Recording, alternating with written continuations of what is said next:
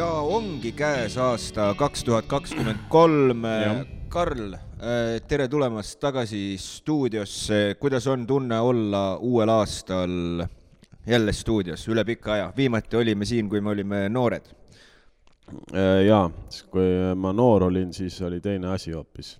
laud oli palju suurem tool oli palju suurem ja mm. ma ise olin väiksem, vaata.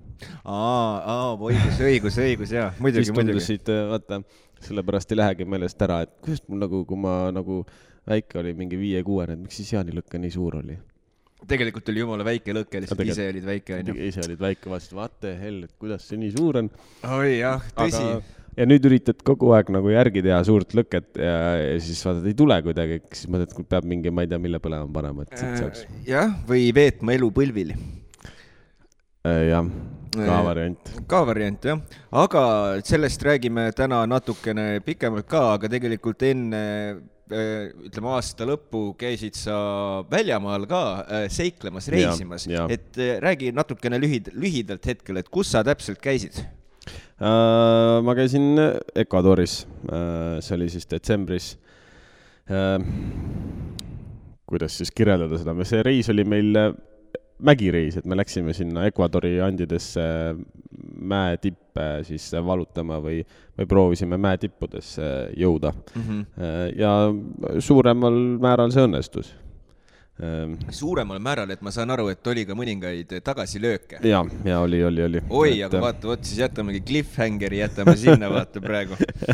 et eh, täna me oleme ja. saates eh, kahekesi, on meil niisugune sissejuhatav saade, järgmine nädal äh, on meil külalised äh, täiesti saates on, on, olemas, kes rääg-. meil oleks see nädal ka olnud, aga kahjuks ta ütles, et talle ikkagi ei ole võimalik tulla, siis me pidime niisuguse äh,. täpselt, vahepeal läheb elu nii. eks see, jah, eks see aasta algus on ka niisugune, kus inimesed veel seavad omi asju ja.... alles, alles alustavad, jah? jah, aasta alles algab, jah, mis me siin ikka kiirustame võtke, võtke rahulikult, ei tasu kiirustada, jah. aga eh, järgmine aasta me räägime pikemalt eh, selline, sellisest asjast nagu eh, liikumisaasta on meil see kaks tuhat kakskümmend kolm, kui mina olen õigesti aru saanud. on. Karl, mis sina tead liikumisaastast? praegu, kui me, kui meil veel ei ole külalised saates käinud, et meid täpsemalt kurssi viia? ütleme, ma ei tea mitte midagi liikumisaastast, et. aga mis sa tead liikumisest ja aastatest? ma tean, et kui sa liigud, siis sa jõuad kuhugi. järgmisesse aastasse aga sinna sa jõuad nii või naa, isegi siis, kui sa ise isiklikult ei liigu. tõsi. siis tõsi. aeg liigub ikka tõsi. tähendab, et oleks tore koos liikuda või? täpselt, ainuke aeg, jah, viis on äh, ajaga koos liikuda, jah. et siis on nagu see, äh, kas see on sümbioos või siis ta nagu tundub äh, äh, mõttekas, et kui ainult aeg liigub ja sina ei liigu üldse, siis sa oled tegelikult nagu kohapeal tõsi. aga, aga kui see liigub. aga see planeet liigub sinu eest. seega tehniliselt ei ole sa ikka kohapeal okei okay. aga kui me nüüd taustast, jah, aga kui võtame taustast see, miks ikkagi, et nagu planeedi või siis minu diivani mm., siis oleks tore, kui ma liiguks koos ajaga sealt vahepeal ka minema, onju. ma ei pea kogu aeg sealt ära liikuma. aga vahepeal? aga vahepeal võiks. et. Äh, aus, aus. mis sa arvad, et kui, kui üldse ei liiguks, et mis sinuga siis juhtuks? kui üldse ei liiguks mm? -hmm ma arvan, et sa kuidagi muutuksid selliseks nagu ühtlaseks nagu massiks lihtsalt. mulle samas nagu meeldiks tegelikult see mõte küll. sa lihtsalt põhimõtteliselt nagu sulad läbi põranda, vaata keldrisse lihtsalt. see on nagu vedelik lihtsalt. nagu vedelik, sa tahad mm -hmm. vesi olla, aga vesi ka liigub kogu aeg. Äh, tõsi, kõik liigub jälle. jah. Äh, jah. ma tean, et äh, liikumisega ikkagi mm, kui sa liigutad, kui sa, noh, mina vähemalt tunnen niimoodi, et kui ma, mida vähem vahepeal ikka nagu ei, ma ei tea, kas ei jõua või viitsi või sa oled enne nii palju liikunud, et, et sel hetkel sa nagu väga ei taha ja siis vaatad, et noh, natuke nagu läheb rahulikuks, natuke võib-olla kas siis mandud või noh, nagu mõte ei liigu nii palju ka, sest et, aga nii kui sa hakkad nagu füüsiliselt liikuma mm, -hmm. hakkab ka mõte liikuma. minul endal niimoodi Äh, tõsi, ma arvan, et sa oled äh, millelegi jälil, olen ka ise seda tähele pannud, jah, ma küll ei ole eriline spordientusiast, aga juba selline. ei no ta ei peagi olema ei, mingi. tõsi, aga selline juba selline lihtne liikumine mm, -hmm. et sa lähed, teed väljas ühe jalutuskäigu, on juba ja. nagu öö, öö ja päev nagu vahe mm, -hmm. et. ei pea olema niimoodi, et noh, sees, ütleme ausalt, et on, ma teen sporti ja kui ma ikkagi teen seal tempotrenni, siis mu mõte ei liigu üldse sa oled keskendunud kannatamisele siis on niimoodi, kus haprik on, kus haprik on, miks mu süda nii kiiresti taob? Et siis on nagu raske nagu mõtet taha panna, ma arvan, et eh, see, sul on väga õigus, et eh, mõtte liikumiseks mm, -hmm. siis sa pead nagu ise ka rahulikult liikuma, sest või noh, mitte ka, aga tähendab rahulikult liikumist äh,. jah, jah, ja eks ma arvan, et sellel, ütleme, et sellel liikumisaasta vist sellel mõttel on vist taga see, kas sa mäletad, kunagi äh, oli see vist isegi äh, Nõo gümnaasiumi hoones kusagil seina peal oli minu arvates kirjas, et terves kehas terve vaim, vaata. et, et eks ta vist selline tõene lause ole ja tervise juurde see liikumine nagu käib, inimene ilma vist ei saa väga. ei saa jah, seal olid vist, ma loodan, et see on alles veel, sest et seal olid kõik need no kooli rekordid olid ah,. õigus, olid jaa, olid jaa, seal olid seigad ajaloost mm -hmm, klaasi taga mm. -hmm, mm -hmm. ja, ja, ja, ja. väga palju rekordeid olid seal tolle hetke kohta, ma ütleks suht ammused ajad, mingi vahepeal mingi kaheksakümnendad ja niimoodi, aga jah, igal juhul liikumisaasta koha pealt niimoodi et järgmine äh, nädal meil mm -hmm. siis äh, tulevad äh, külalised. täpselt nii, kes tulevad, seda veel ei, ei ütle. ütle, on üks ja on teine. on üks ja on teine ja siis äh, me räägime liikumisaastast, liikumisaasta kaks tuhat kakskümmend kolm, et mis ta siis nagu on, mis ta endast kujutab ja kes tegelikult soovib juba praegu äkki äh, mingit äh, natukene võime anda sellist salainfot, sest ma saan aru, et sa oled natukene internetis surfanud no., teinud natukene sellist salauurimistööd mm -hmm, ja mm -hmm. mis sa oled välja suutnud äh, leida läbi oma salajaste kanalite, on see, et äh, ma saan aru, et inimestel on tegelikult nagu kasud sees see aasta selle liikumisaastaga nagu seoses. jaa, et sa võid lausa äh, ütleme siis, kui õppida liigutama eh, nii, kuidas profid teevad peaaegu, ütleme Oi. suusatamises, ma ei usu, et sa päris profi tasemele jõuad, aga jaanuari, ja, jah, jaanuari lõpuni on tasuta suusatunnid üle oh, Eesti. üle Eesti? ja, ja, et Eesti parimad suusatreenerid äh, annavad siis tasuta suusatunde lastele, noortele ja täiskasvanutele erinevatel tervisesuusaradadel üle Eesti no mis nii elul viga, ma arvan, et selle, sellel härjal tasub küll sarvist kinni võtta. jah, ma arvan küll, et, et, et need tunnid ära võib-olla see aasta maratonile ei lähe, aga äkki järgmine aasta. kuidas sina muidu suusatamisega oled, oled sina nagu sina peal, et kuidas sa ütleksid, on, on see aasta olnud ja eelmine aasta siis niisugune kvaliteetsuusailm? või sa ei ole eriline suusamees? mina ei ole eriline suusamees, ma kunagi. sa oled rohkem niisugune uisumees, hokivend no,. uisutamas on ühe korra käinud see aasta, ma rohkem niisugune jooksumees. aga, aga mäletan ülikoolis sõber Allar viis mind ütles, et no lähme suusatame, hea ilm, ma ütlesin okei okay,, ma tulen ja siis viis mind seal Nõmmel Tallinnas viieteist kilomeetri ringile. oi joppen, see oli normaalne kannatamine. lased seal klassikat, on ju, mitte kuhugi edasi ei liigu. Allaril hakkas juba külm, ta teeb seal kiiremaid edasi-tagasi. oi, see oli, no võtke suusatunnid, sest et muidu nagu noh, tahate, see kindlasti aitab teid, ma oleks pidanud enne võtma ka mingeid tehnikatunde või midagi niisugust. et nagu muidu on see, et teed endale lihtsalt liiga pigem või? ma ei tea, kas, ma ei tea, kas liiga, aga kas sa vast ei naudi seda mm,? aus, aus, okei okay,, mõistan, äh, mõistan, mõistan. noh, võib-olla viisteist kilomeetrit oli overkill ilmselgelt liiga palju minu jaoks tol hetkel et aga ikkagi läksid nagu lõpuni ära või, terve viisteist jaa. oi, selles mõttes ei olnud varianti, sest et ring oli niisugune mõlemat pidi oli seitse pool kilti, seega polnud enam vahet. ja, ja. mõistan, mõistan, mõistan aga kuule, ennem sellest liikumisaastast, nagu sa ütlesid, räägime järgmisel nädalal täpsemalt veel, aga ennem kui me lähme sinu reisilugude juurde tagasi ja cliffhangeri juurde jäime sinna, et võimalik, et olid ka mingisugused sekeldused mägede vallutamisel mm. -hmm. aga enne seda vaatame äkki üle kiiresti uudiste seiga segmendi ja äh, kõigile teadmiseks, mis Nõo vallas hakkab toimuma yeah. see on niisugune pikem uudis. transpordiamet algatas projekteerimistingimuste menetluse riigitee number kolm Jõhvi, Tartu, Valga äh, kilomeetrite tuhat sada kolmkümmend kaheksa punkt neli kuni sada viiskümmend kaks asuva Tartu-Nõo lõigu ümberehitamise ehitusprojekti koostamiseks. lühidalt. täpselt, mis see täpsemalt lühi, lühidalt tähendab et lõik siit Nõost kuskilt sealt terminali juurest kuni Tartuni ka tahetakse teha kaks pluss kaks ristlõikega maanteeks. ja see on siis äh, väga tore äh, mingil määral ja mingil määral tekitab kindlasti inimestele palju äh, küsimusi ja nüüd ongi see hetk, kus äh, on võimalik äh, tutvuda äh, projekteerimistingimuste eelnõuga. Need on Nõo valla kodulehel, on lingid olemas. siis sinna on võimalik esitada oma arvamusi e-posti aadressile info at transpordiamet.ee projekteerimistingimused on avalikud kuni kolmkümmend üks, null üks, kaks tuhat kakskümmend kolm.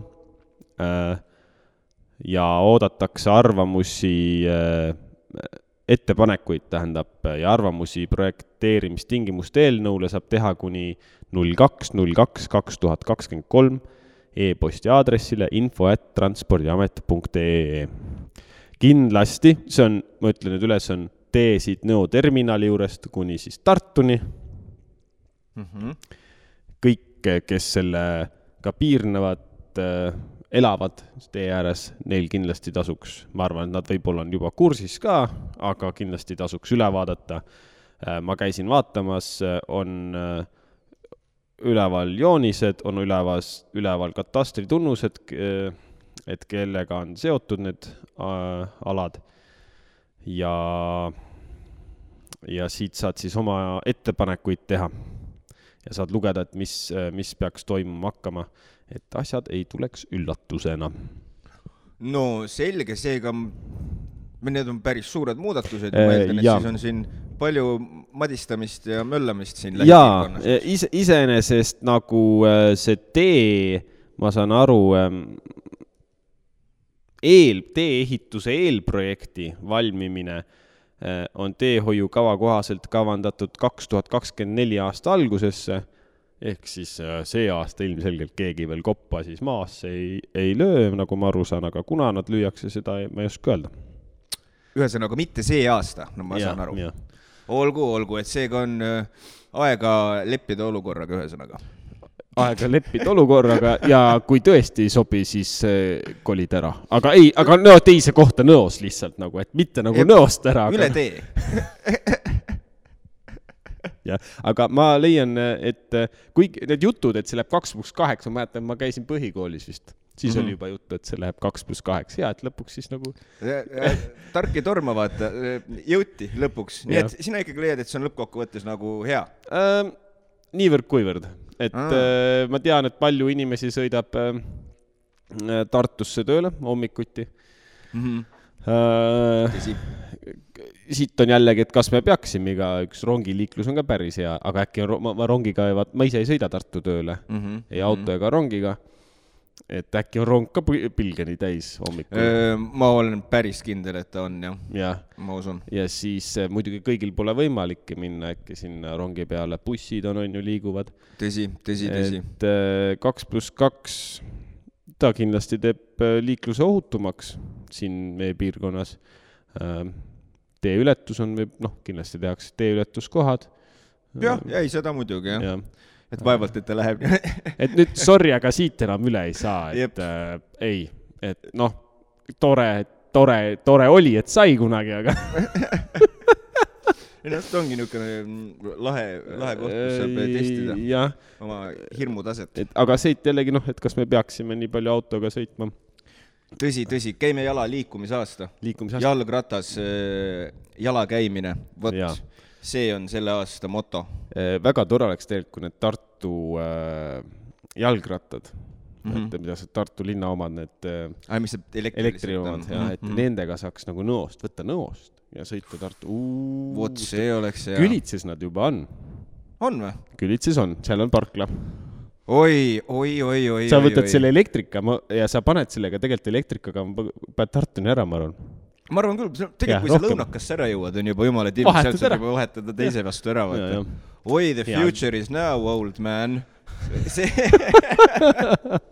hea küll, aga mis meil siis veel tulemas on? Äh, uudiste juurde tagasi tulles, nimelt algab eraisikute vee- ja kanalisatsioonitaristu toetuse taotluste vastuvõtt keskkonnainvesteeringute Keskus avab eraisikute vee- ja kanalisatsioonitaristu rajamise toetuse taotluste vastuvõtu kuueteistkümnendal jaanuaril kell kümme ja taotlusvooru eelarve on ligikaudu kaheksasada tuhat eurot toetus on mõeldud elanikele, kelle majapidamine asub keskkonnaministri poolt kinnitatud reovee kogumisalal, kuid kes ei ole ühisveevärgi või kanalisatsiooniga ühel või teisel põhjusel liitunud. toetuse eesmärgiks on tagada inimestele kvaliteedinõuetele vastav joogivesi ning reovee nõuete kohane kokku, kogumine ja puhastamine toetust antakse reovee kogumisaladel elamu toetust antakse reovee kogumisaladel elamu ühendamiseks ühisveevärgi ja või kanalisatsiooniga või kogumismahuti rajamiseks või ümberehitamiseks ning alla kahe tuhande tarbijaga reovee kogumisalal ka elamule omapuhasti rajamiseks või ümberehitamiseks.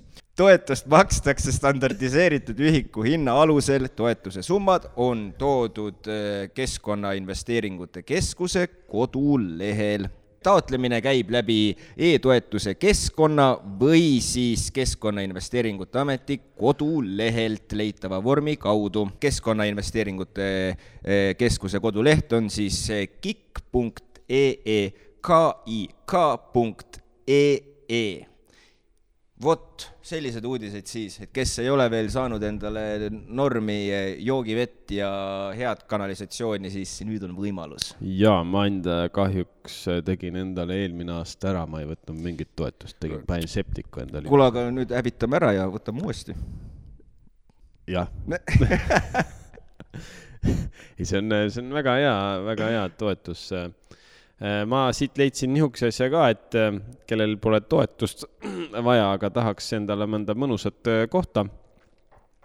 siis on äh, enampakkumisel ajaloolise Laguja külakeskuse hoone. oi äh,, nii, ma vaatan pilti või siis kinnistu, noh, hoone koos kinnistuga mm. -hmm. Nõo vald pani enampakkumisele ajaloolise Laguja külakeskuse. ja see on enampakkumisel alghind on nelikümmend kaks tuhat eurot. Äh, selle leiab äh, www.varakeskus.ee äh, Sassi Tartu maakond ajalooline lagu ja külakeskus. see on varakeskus.ee-st, leiate selle ülesse, kui teil huvi on.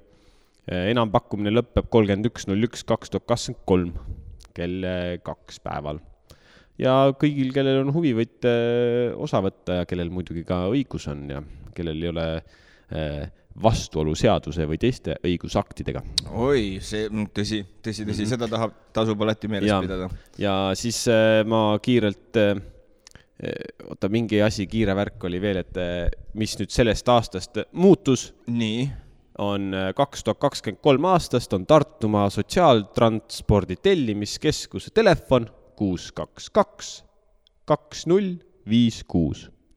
Hmm. Tartumaa Sotsiaaltranspordi tellimiskeskuse telefon kuus, kaks, kaks, kaks, null, viis, kuus. jah. ja noh e, emaili aadressil saab ka tellimine at tartumaa.ee. vot, ma pole seda küll kunagi kasutanud, aga kunagi võib-olla on vaja. vot, ja ma hetkel niisugust äh, väga põletavat uut uudist ei tea, kui sul just, Mikk, ei ole midagi rääkida? ei, hetkel vist äh, mitte kõik, mul on tunne, et äh, oluline sai üle vaadatud, kiikan korra kultuuri aknasse ka.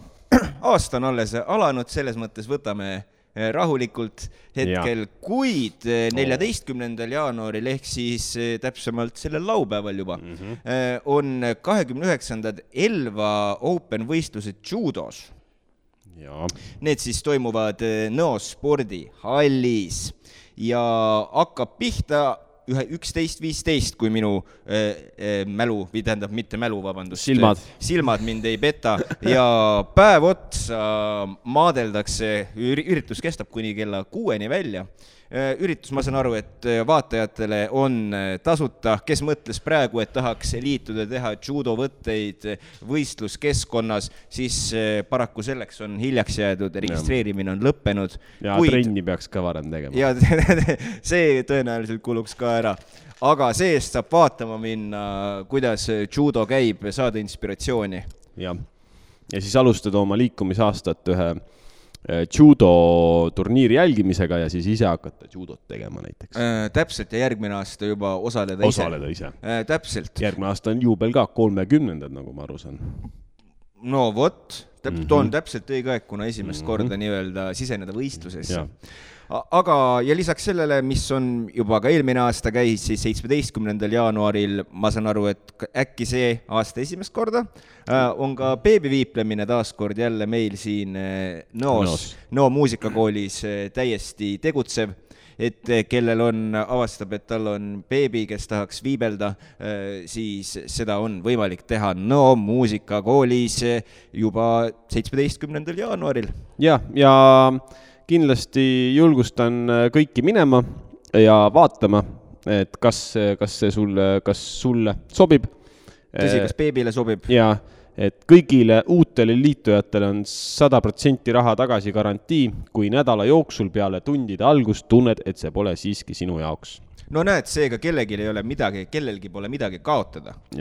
mine testi ära kui ei meeldi, saad raha tagasi, kui meeldib, no siis võidavad pa, kõik. pane edasi, And. pane, edasi no. ja. ja lisaks sellele on äh, veel Nõo raamatukogu keskkogus äh, üleval Grete Saali maalinäitus Nõo raamatukogu keskkogus on siis avatud andeka noorkunstniku Grete Saali maalinäitus nii, ja Grete Saal on kolmeteistaastane Nõo põhikooli õpilane. tema suurepärane kunstianne avaldus väga varakult, niipea kui ta pintslit peos hoidma hakkas. Grete on kunsti õppinud Nõo põhikooli kunstiringi juhendaja Merike Oleski ja Nõo kunstistuudio juhendaja Sirje Schultzi käe all. samuti on ta olnud väga varmas iseseisvalt oma võimeid arendama ja kunstialast ampluaad laiendama seega minge vaadake ka Nõo raamatukogus üle. Grete Saali maalinäitus üle. ma vist lähen peale meie seda lindistust. salvestame ära ja lähme viskame pilgu peale. pilgu peale jah, tundub, kui ta ikkagi kolmeteistaastane on, ma tahan näha tema töid. ma arvan, et need on väga head. kindlasti ma ei tee nii hästi. ma usun, et mina samamoodi mm. -hmm. ta on, on juba näha, et eh, meistrid on õpetajateks, seega meil ei ole lootustki mm. -hmm. aga ma saan aru, et meil on äh, olulisemad uudised, asjad on meil üle vaadatud. Äh, jaa, ma, jääb niisugune mulje küll, jah. jaa, aga nüüd lähme tagasi äh, sinu reisi juurde, kus äh, käisid vallutamas erinevaid mäetippe kõiki vist vallutatud ei saadud, aga nii, kuhu me täpselt äh, jäime, mine sealt, kus sul on mugav. nii, äh, kõigepealt ma käisin detsembris Ecuadoris mm. -hmm. meie eesmärk oli seal minna Ecuadori kõrgeima, no lõppeesmärk oli minna Ecuadori kõrgeima tipu vulkaani otsa Chimborazo. sinna otsa meist, meil oli üheksa eestlast, sinna jõudis meist kaks tükki hmm.. Erki ja Egon, äh, ülejäänud seitse ei jõudnud sinna tippu. aga meil olid, okei okay,, ma siis räägin, meil oli ees, enne pidime ka aklimatti muidugi tegema, ehk siis harjuma kõrgusega, siis selle jooksul me võtsime veel, kas meil oli vii-, viis tippu koos siis selle viimasega, oli üks neljatuhandene tipp. Äh, siis kaks äh, nelja tuhande seitsmesajast tippu ja siis ük-, üks veel, kaks neljatuhandelist ja ük-, kaks nelja tuhande seitsmesajast mm. -hmm. ah, siis meil oli kuus tippu, vabandust. jah.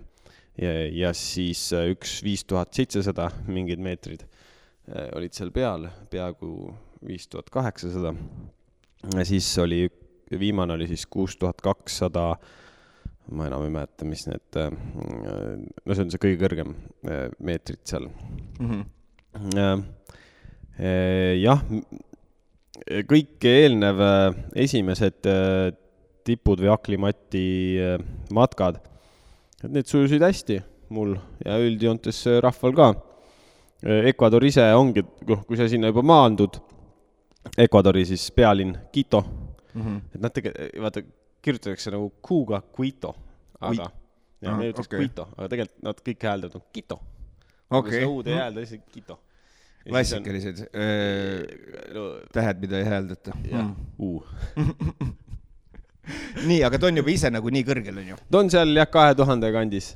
et ta on ise juba seal kahe tuhande kandis ja siis hakkab juba aklimatisatsioon jah, ütlesin õigesti vist. kas see on siis äh, õhurõhuga harjumine või, või õhu? jah, õhu vähesusega harjumine vähe, okay,, ütleme, et mm -hmm. mida kõrgemale sa lähed, seda hõredam on õhk mm. -hmm. seda raskem on, noh, ütleme, seda raskem siis lõpuks kehal on seda hapnikku saada siis ja endal oma toimetusi teha mm. -hmm. et mida kõrgemal lähed ja siis, aga noh, asi on selles, et keha nagu harjub ära mingi hetk et küll sinu need äh, füüsilised näitajad, ütleme, et sa juba lähed sinna kolme-nelja peale, et et su füüsilised võimekused ei ole enam see, nagu oleks null, noh mm -hmm. merepinna tasemel või kuskil seal pluss-miinus kolm, ma ei tea, mitusada meetrit.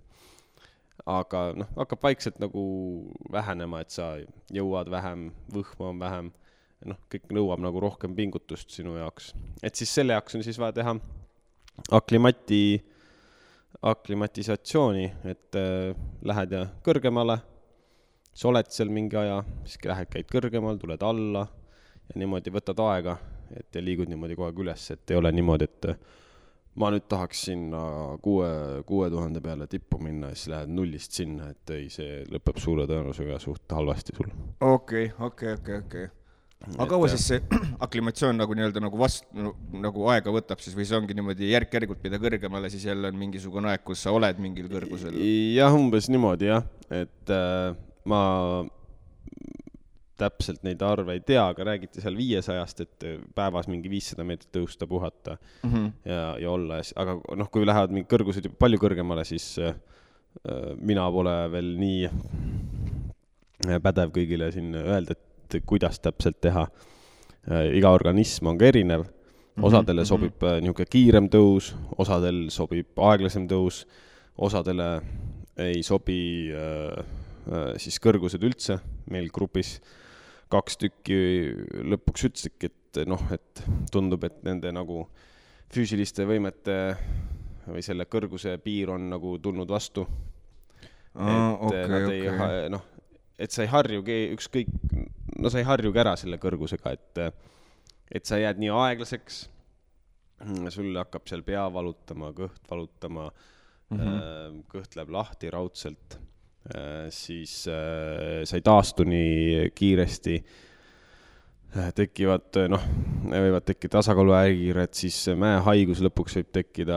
mis asi see mäehaigus on? no seal on, kus, no sul võib teha, tekkida näiteks äh, Äh, ajutursed ja, ja niisugused asjad, noh, kus sul oi, hakkab oi. nagu keha, noh, ei saa hakkama siis ta mm -hmm. hakkab, noh, nägemine kaob ära ja mm -hmm. ongi mm -hmm. siis äh, niisugused äh, äh, mm, kuidas siis öelda, niisugused äh, asjad, mis ei luba sul seal mägedes olla, kui sa sinna pikaks kopsu, kopsudega võib ka olla, ja et sa ei jõua, et sa peaksid alla pöörduma, et hapnikku peale saada sul võivad noh, tekkida ka igasugused luulud, illusioonid mm, -hmm, mm -hmm. rääkimata alajahtumisest, kui sa seal kõrgel külmas oled. ja, ja, ja, ja, ja, ja aga, aga, aga kas see oli seal, ma, sest vaata, sa ütlesid, et oli üheksa eestlast oli kokku, onju. aga, aga ma saan aru, et seal oli äh, nagu, kas seal need giidid või keegi olid nagu, kas nad olid siis nagu kohalikud inimesed äh,? jah, Ecuadoris, kui sa lähed, siis neil on, kui sa käid nendel äh, Äh, oleneb, mis kõrgustega ja mis mä-, äh, seal on tippe hästi palju mm, -hmm. neid äh, vulkaane, et kõik on Andides, kõik on vulkaanid, tulevad sealt kuskil Kesk-Ameerikas, need andid lähevad sinna alla välja ähm,. Ma tahtsin lihtsalt korra seda nagu nende kohalikude koha pealt nagu Mhm. küsida, et sest ma olen nagu seda kuulnud lihtsalt, et nagu väidetavalt inimesed, kes nagu seal elavad, et nendel ei ole seda akli-, ak- aklimatiseerimist nagu üldse, et nad panevad suvalt üles-alla või nad ikka ka valmistuvad kõrgematesse No, kohtadesse minema või neil on ta ikkagi ähm, nagu kergem veidi Neil on kindlasti kergem, kui nad elavad seal kohapeal mm? mm. -hmm. sest et äh, meil olid ka kohalikud giidid, kes äh, tegelesidki sellega, seal nagu EKA, see valitsus nõuab teatud, noh, kõige kõrgemal nõuab neid giide. ja siis osa nendel, osadel, äh, enamus suurtel mägedel veel, et sul peab olema kohalik giid mm. -hmm. siis temad on nagu kogu aeg, nad käivadki pidevalt seal nagu üleval ja niimoodi. aga ütleme niimoodi, kui sa elad seal äh, kõrguses käid üleval-alla, aga ütleme, et sa lähed siis, ma ei tea, mingiks ajaks, noh, tegelikult see aklimat-, ma ei tea, mäleta, kaua ta kestis või? mingi, ega ta mingi, kas ta kuu kestab ära sul või? et kui sa mm. lähed kuskile nulltasemele, noh, merepinnale, siis sa pead uuesti hakkama seda üles töötama, et ei ole niimoodi, et sa ikkagi okei, okei. ühe korra, ma ei tea täpselt neid äh,, neid ar- äh,, arve peast, ma ei ole nii äh, no ega nad vist ei ütle ka kellelegi vast nii palju midagi. Võib-olla tõesti, et need, kes, et kes, keda huvitab see, noh, need kindlasti uurivad edasi. Aga jaa, siis kuidas meil läks seal, me tegime seal äh, kaks nelja tuhande seitsmesajast, käisime niisuguse ilusa vulkaanikraatri ümber, kus vesi oli sees, oli nagu kilotoa, hästi kena.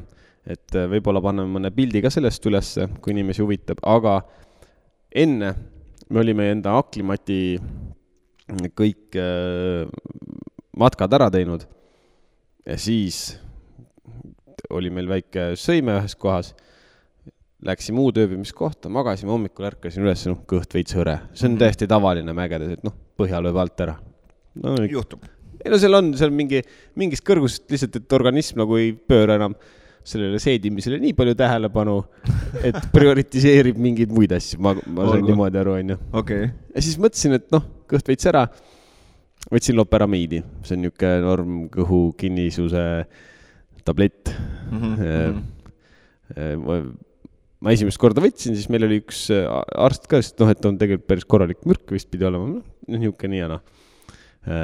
see tõmbas kõhu nii kinni, mul oli, tõusis kolmkümmend kaheksa üks palavik ja isegi kõrgem arvatavasti, siis ma terve päeva nagu lihtsalt rääkisin, siis hakkasin hingeldama seal, siis oli niisugune tunne, et niisuguses situatsioonis, noh, siis oli vetsu vaja minna mm -hmm. noh, täiesti ülinõrk olin äh,.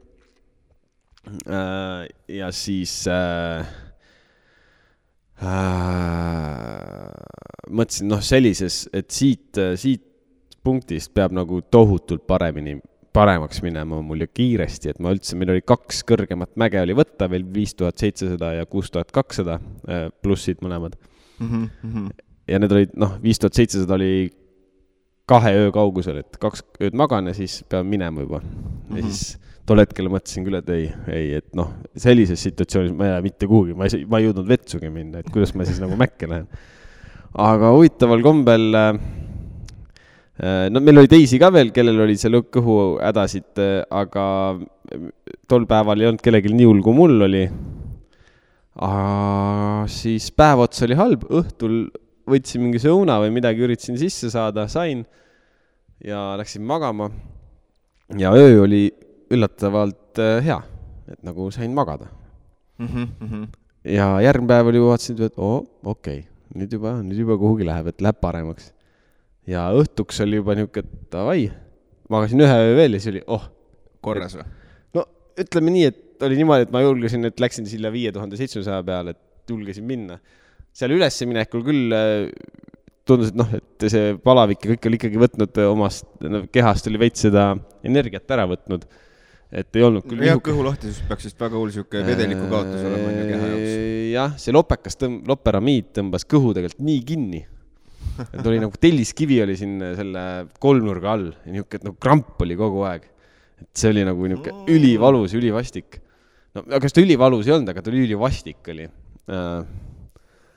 ja siis, ja siis käisin seal viie-seitsme peal ära ja siis vaatasin, oh, täitsa, täitsa pole hullu.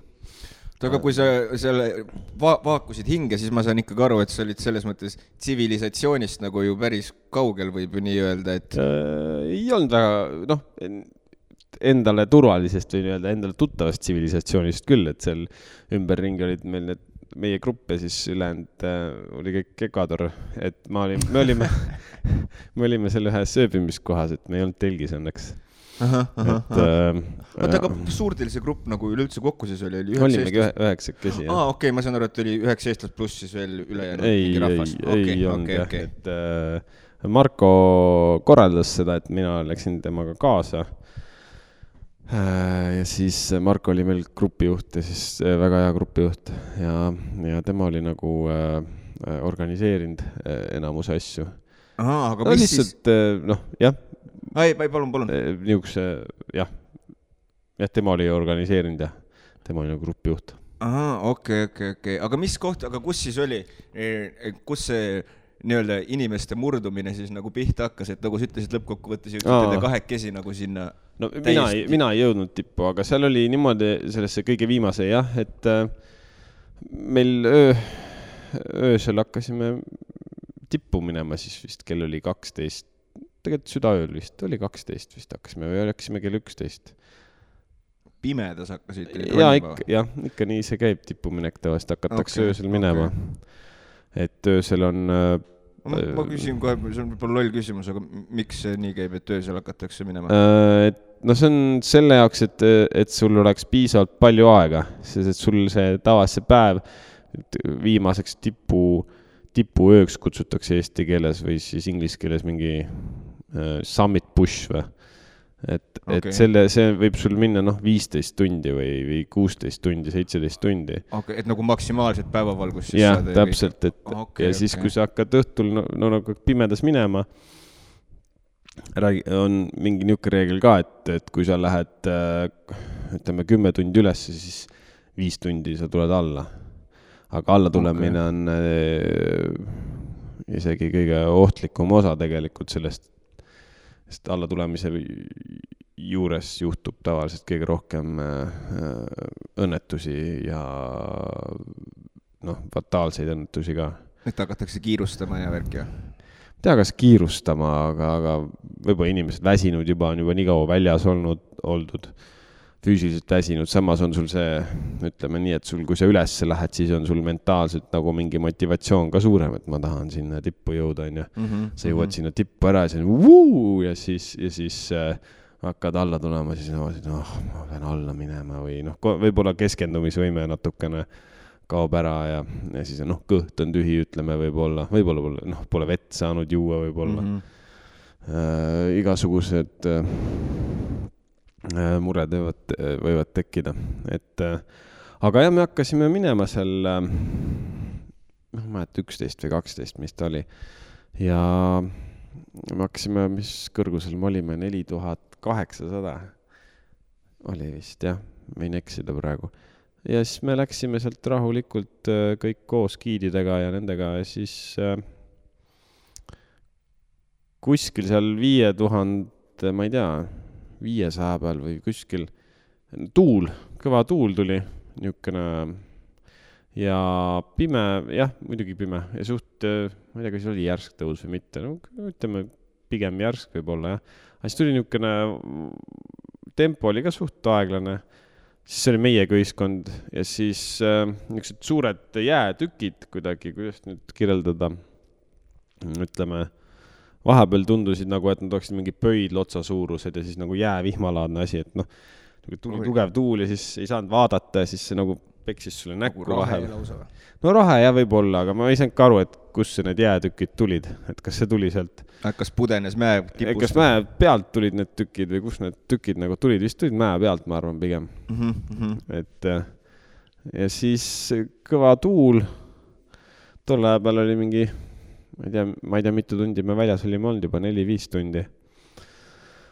ja siis äh, mul lihtsalt, me olime kolme sees köies, giid, äh, mina ja siis köiekaaslane ja siis mul köiekaaslane ütles, et kuule, et, et talle vist, äh, et ta nagu ei tahaks alla minna mm. -hmm. siis jah, ütlesin, et okei okay. või noh, mis mul öelda siis on, et jah, eks kui ta tahab alla minna, siis peab alla minema mm. -hmm. sa pead ikkagi köies olema niimoodi, et sa ei saa nagu ju teist äh, äh,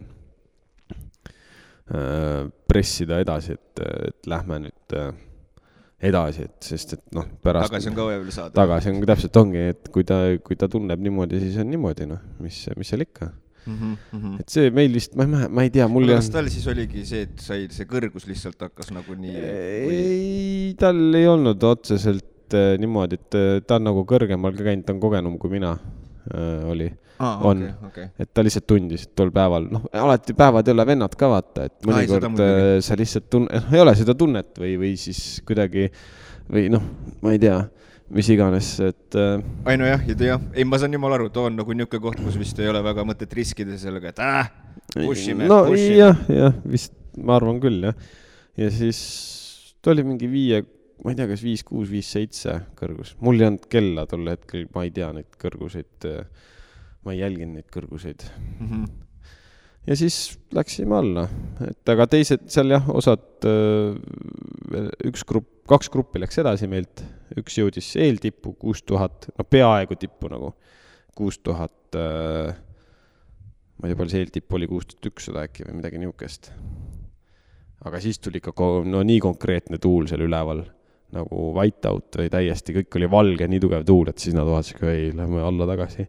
aga üks grupp oli natuke eespool neist, et nad olid siis nagu seal tipus tol hetkel, kui vist see whiteout tuli või niisugune kõva tuul, niimoodi, et noh, kõik on valge, sa ei näe midagi väga mm. -hmm. ja siis nemad hakkasid sealt alla tulema tollega, et väga tublid ja siis äh, kaks gruppi meilt äh, äh, keerasid veel natuke enne allapoole nagu, tähendab alla, kuskil seal viie viie-nelja peal või ma ei tea, viie-viie peal, mul teab, mul, ma võin kõrgustega praegu võssi panna, sest et mul ja ma ei jälginud kella pealt, mul ei olnud tol hetkel kella ka, et mis ütleks, kui kõrgel me enam-vähem oleme. noh, eks ma arvan, et eh, selles mõttes ma arvan, et seal vast see, need paarsada meetrit siia-sinna, praegu on juba raske, ma arvan, päris hoomata niimoodi pilguga, kui kõrgel ta vaata mm -hmm. nagu olite, et kindlasti me need pildid paneme nagu ja, meil nagu sinna nüüd selle saate juurde ka, aga aga ennem, eh, noh, kui sa mulle näitasid siin ennem nagu pilte ka, siis oli seal päris eh, mit, mitu pilti sul sellest, et seal mäe, kas võib öelda jalamil siis või, et oli päris palju siis neid nii-öelda mälestuskivisid inimestest, kes on äh, läinud äh, mägesid vallutama, aga ei ole nagu paraku tagasi tulnud. et ma mõistan, et nagu, mis mul on meelde jäänud just nagu mägironimisega seoses, et kas mitte Mount Everestile minnes ei ole isegi mõned laibad ei ole justkui nagu teeviidad, et ma ei usu, et ma ei, ma ei ütle nüüd, et ma ei, mu küsimus ei ole see, et kas seal mägedes on samamoodi, aga kas, et kui need mälestusmärke ja neid seal nagu nägid, et kas see kuidagi mõte oli ka nagu äh, peas, et äh, see on nagu koht, kus on võimalik, et ma ei tule tagasi või see pigem ei olnud nagu peas jah, me käisime seal äh, õhtu enne, jah, siis eh, jah, me käisime seal Memoriaalmäe all, me käisime seal läbi eh, nagu mitte grupiga, aga ma käisin grupikaaslasega, käisime seal, vaatasime, et, et Memoriaalil oli palju nagu eelmise kaks tuhat kakskümmend kaks aasta omi, kaks tuhat kakskümmend üks, üleüldse oli seal neid äh, uuemaid ja noh, vanemaid ka mm. -hmm. aga see, et, et sa nagu tagasi ei tule, jah, see või selles mõttes, see variant on sul mõnes mõttes alati mm. -hmm. sa nagu tagasi, et sa tagasi ei tule, et kogu aeg, et ükskõik kuhu sa lähed, on variant. no ei, no tõsi, see on igal pool nagu tõenäoline. aga, aga ta selles mõttes küll, et kaubamajas käies on nagu see tõenäosus väiksem. nagu surnuks külmuda tõenäoliselt väiksem ja, kui ja, ja. mägedes ronimas käies. seda küll, aga jah, eks ta korraks ikka vast ma konkreetselt ei mäleta, aga ma arvan, et korraks ta ikkagi lõi niimoodi, et vaatad sinna, siis ta, ta ei tekita sus nagu seda, ma ei tea, mul vähemalt ei tekita nagu seda hirmu või, või tekitab seda, et noh, pigem nagu muutub, muudab nagu ekstra tähelepanelikuks.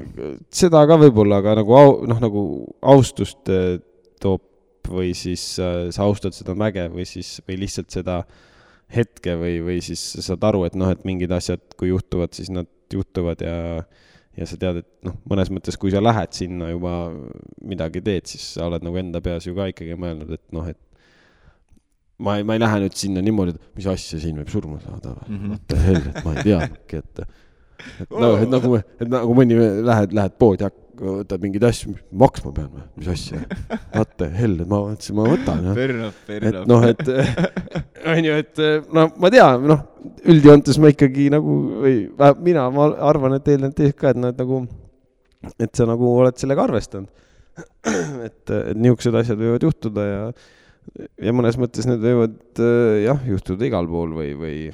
ei, seda küll. aga mis sul on, ütleme, ma ei võib-olla vist, et kõige selline kohutavam moment vist oligi see, kui tervis üles ütles, ma kujutan ette, too vist ei olnud kõige meeldivam. ta oli niisugune suht kehva ja jama oli see, noh nagu, et iseenda keha teadsin, et ma saan sellest üle, aga kui kiiresti ma saan seda, ei, seda ei teadnud nagu. mm. -hmm, mm -hmm. aga mis oli kõige selline, ütleme siis, ma arvan, et tegelikult seal oli küll vast nüüd nii-öelda, mis oli kõige selline maagilisem moment, kus läks nagu vau, no väga, väga äge koht oli, kui jõudsime Cayembe tippu, viis tuhat seitsesada, kas ta oli üheksakümmend ja, jah, ta on ka vulk-, jah, kõik on vulkaanid seal jah.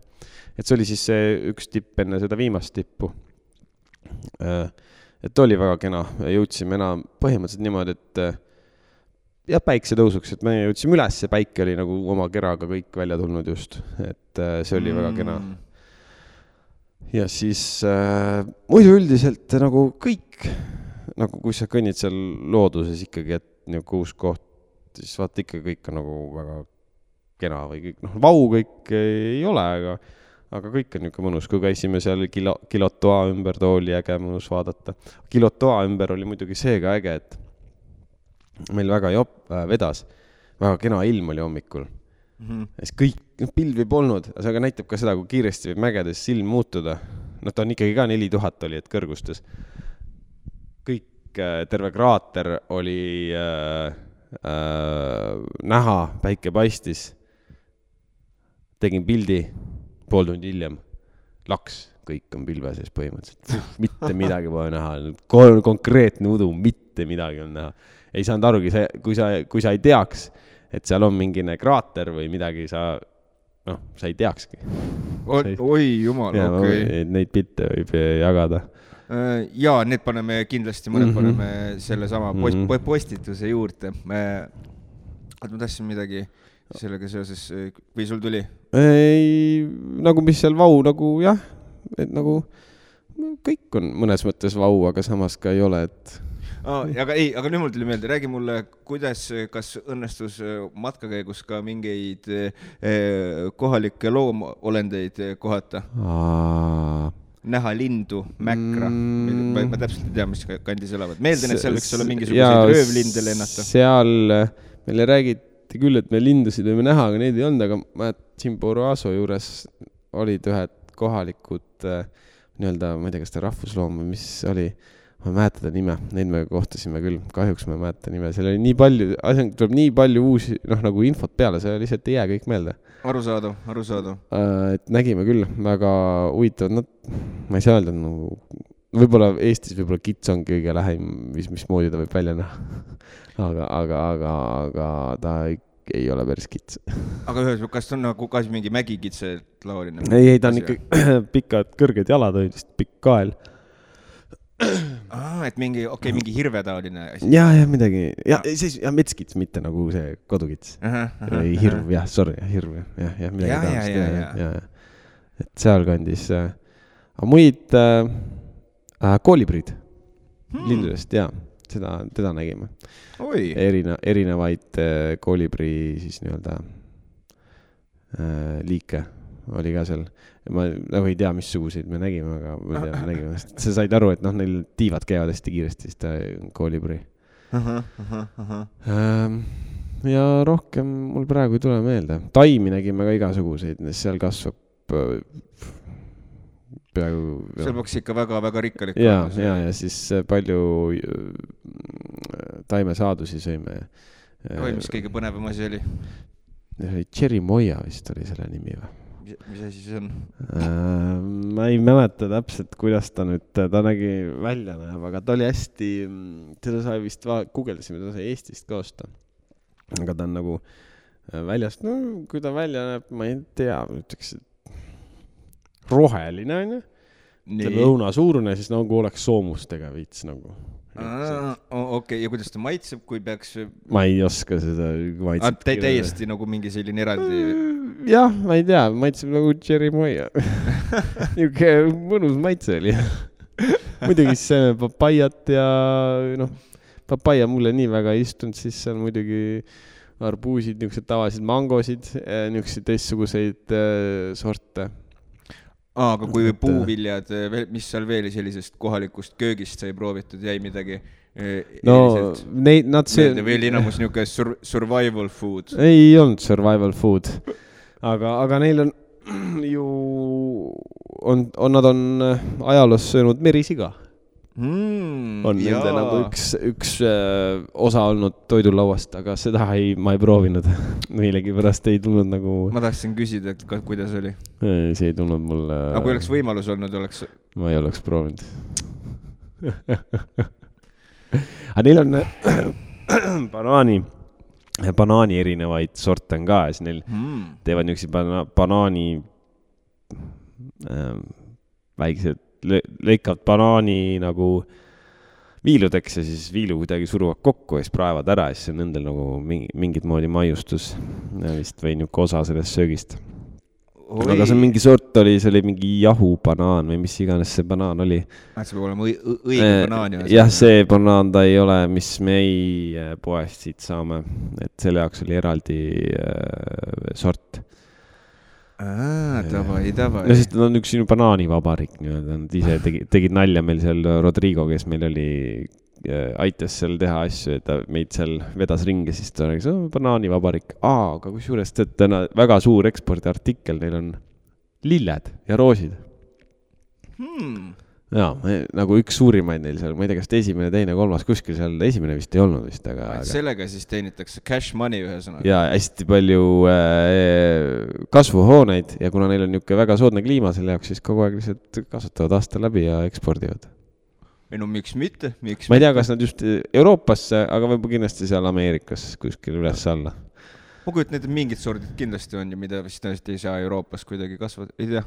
No Aga ma, vot- võib-olla neil ei ole seda lihtsalt, no lennukiga siia toovad siis no, no worries, aga no Hollandis ka kasutatakse. ka point, ka Jah, point, ka point. aga kui praegu äh, inimesed kuulavad ja keegi mõtleb, et mm,, et ma tahaksin ka minna äh, mägesid vallutama, et ei taha minna niisama Egiptusesse äh, basseini äärde lamama, vaid tahaks ka võtta ikkagi sellise matka ette, siis mis on võib-olla asjad, millega inimesed võiksid äh, arvestada, kui need asjad nagu pähe tulevad mõttesse, mis on nagu hullult lahe, aga, Äh, muidugi. aga ei no seda jah, et tehke ära, aga mis on sellised asjad, mida meeles pidada, tähele panna, arvesse võtta? Äh, no üks asi, sa peaks, mis tähelepanu arvesse võtta. ma ühe korra juba rääkisin, et sa neid riske tead enam-vähem. siis on okei okay ja, aga kindlasti, et äh, harida ennast selle koha pealt ja alustada rahulikult.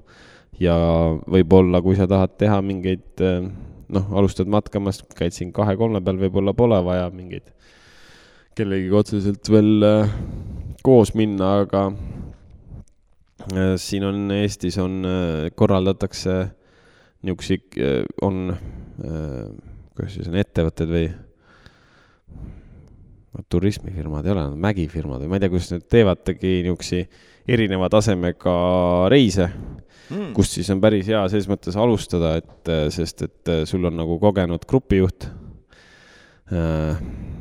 kes on seal kohas tavaliselt käinud, siis sa saad tema käest juba mingit infi, ta aitab, aitab sind mm, Mhm, -hmm. aitab sul mingi varustusega äh,, organiseerimisega äh,. kui sa noh, muidugi võid ka kõike ise teha äh,, aga kindlasti harida ennast enne selle koha pealt lugeda, lugeda äkki kuskilt foorumitest, lugeda lihtsalt üldse mägedes käimise kohta, vaata videosid äh, ette valmistada ennast. mis võib nagu sind ees oodata, et kui sa kuhugi lähed, siis uurid, mis seal on ja, ja mis sind seal ees võib oodata ja üritad selleks valmis olla. jah, jah, noh, kas valmis olla, aga et sa tead, see võib juhtuda. jah, vot. jah, aga kui nüüd mõelda, mis on äh, järgmised äh, unistuste mäed, mida vallutada? ma ei tea, niisugust unistust ei olegi. nagu Nothing. ei, oleks äge, vaat on, aga mis oleks äge siis? jaa, see see ongi, et nagu, et nagu unistus ei saa olla, sest unistus, kui sa ütled, see on okei, unistus fair sa ei saa, nagu siis on juba, ei, ta ei ole see, siis on see, et sa juba aktsepteerid endale, et, mitte aktsepteerid, et, et, et unistused mõnes mõttes mõtled, et see on kättesaamatu juba või, või siis ta nagu, et aa, selles mõttes, okei, okei, ma saan aru, mis sa mõtled. dream, what's your dream, ma tahan, aga samas, kui sa ütled, see on sinu unistus, sa oled mõnes mõttes juba aktsepteerinud sellega, et, et, et, et see on sinu mõjust väljaspool, aga tegelikult mõnes mõttes ei ole ju. ai, seda küll, okei, okei, ma saan aru, mis sa mõtled, mis, ja, ja, ja, ja äh, okei, aga mis oleks äge siis järgmisena? äh,. äge oleks äh, üks teine Lõuna-Ameerika tipp äh,, Aconcagua aga kuhu paika, kuhu paika ta on Argentiinas, ta aa, on okei, selle Tšiili, okei. Argentiina piiri peal. Argentiina Aa. poole peal, aga ma ei mäleta, mitu kilo, et, et äh, õnneks tundub, et järgmine aasta või selle aasta lõpus äh, seal detsembris vast on, on nagu võimalik, kui äh, asjad lähevad hästi. oi, oi, too võib ülikõva olla. ja, ja ma loodan ka jah, et vaatab, vaatab, mis saab. nojah, aga seega tõmbame tänaseks eh, nii-öelda otsad kokku. ja no tõmbame. Jaa. tuleb, et ma tulen enda sellest mäeaugust välja korra. no nii, davai. Eh, vaadake kindlasti veel, kes ei vaadanud eh, neid mõne, mõningad pildid, mis meil siin meie Nokasti lehe peal on Karli reisist. Paneme üles. Karli enese sotsiaalmeedia kohtades, ei ole ühtegi veel. aga äkki, äkki jõuavad sinna, äkki jõuavad sinna. ma panen mõne video ka ülesse, ma loodan. ma ei tea, kas Karl lubab, aga ma ütlen ikkagi saladuskattel võin öelda, et Karl ka filmis päris ilusaid jah, kaadreid, mul jah. oli au juba mõnda kiigata, et äkki saab ka neid näha varem või hiljem kusagilt kohast no seiklusi ma, mägedes. ma üritan nad üles panna, ma panen vast ikka üles äh, Midagi. midagi, tegelikult ju päris palju aega möödas, pole ikka midagi teinud veel. tarki torma, tarki torma. Aga Aga selline oli meie nii-öelda selle aasta esimene saade, järgmine nädal on meil juba kaks külalist eh, Jah, saates tegelikult ja siis räägime juba täpsemalt, mis asi see liikumisaasta kaks tuhat kakskümmend kolm on. aga ma loodan, et te juba kõik, kes kuulate, et te juba hakkate liigutama ennast. täpselt, täpselt, täpselt, et eh, liigutada võib juba hetkel, väga õige, väga Jah. õige. et äh, äkki hakkad juba liigutama. täpselt nii, seega proovime kõik liigutada ja kohtume või tähendab, kuuleme järgmisel nädalal. jaa, olge tublid. tšau.